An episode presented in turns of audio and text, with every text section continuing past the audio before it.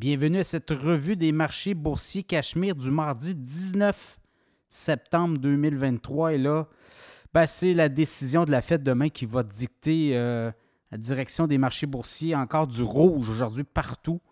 À Toronto, le TSX a baissé de 1,4% 20 212. Le SP 500 baisse de 0,2% 4 443. Le Dow Jones en baisse de 0,3 34 517. Le Nasdaq en baisse de 0,2% 13 678.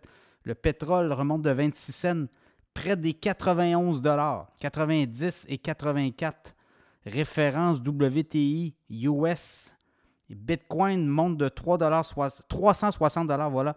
27 245 et l'once d'or baisse de 90 cents à 1952,50. Les nouvelles du jour, ben, l'inflation au Canada hein, explose, remonte à 4% On est à 3,3% Donc, euh, ça fait en sorte que, oui, tout coûte plus cher, euh, les salaires augmentent, les, euh, notamment l'essence aussi et les paiements hypothécaires, tout ça mené par des hausses des taux directeurs, donc les coûts d'emprunt. C'est un peu le, espèce de, chien qui court après sa queue. Si on arrête de monter les taux d'intérêt, les coûts d'emprunt, ben, les taux hypothécaires vont baisser éventuellement et là, ben, euh, il y aura peut-être moins d'inflation aussi. 30,9% euh, de hausse en fait de paiement hypothécaire sur un an pour les Canadiens au mois d'août.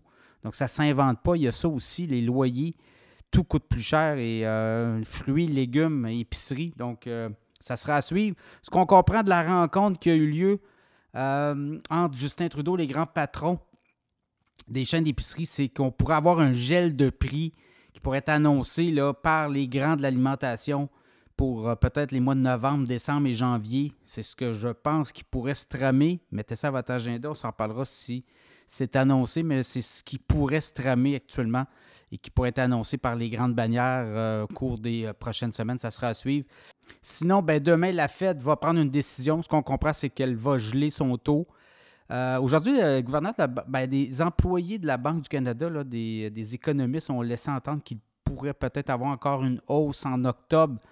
Mais encore là, on s'attend à ce que l'inflation demeure assez élevée au Canada. On parle de 4% d'ici la fin de l'année. Donc, c'est pas mal ça qui va arriver. Euh, du côté des États-Unis, les Américains, ben, la décision de la Fed, on s'attend à un gel et peut-être même un discours peut-être très conservateur, c'est-à-dire hawkish.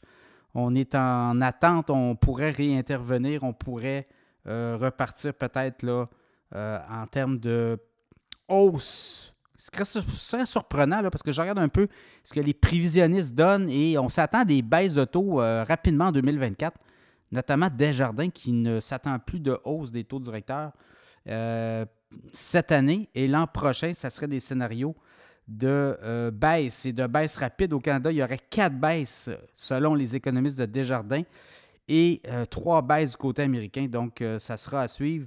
Sinon, ben, à la bourse, Instacart a fait son entrée, 30 On est monté à 41 On est retraité autour des 33,50, 33,70.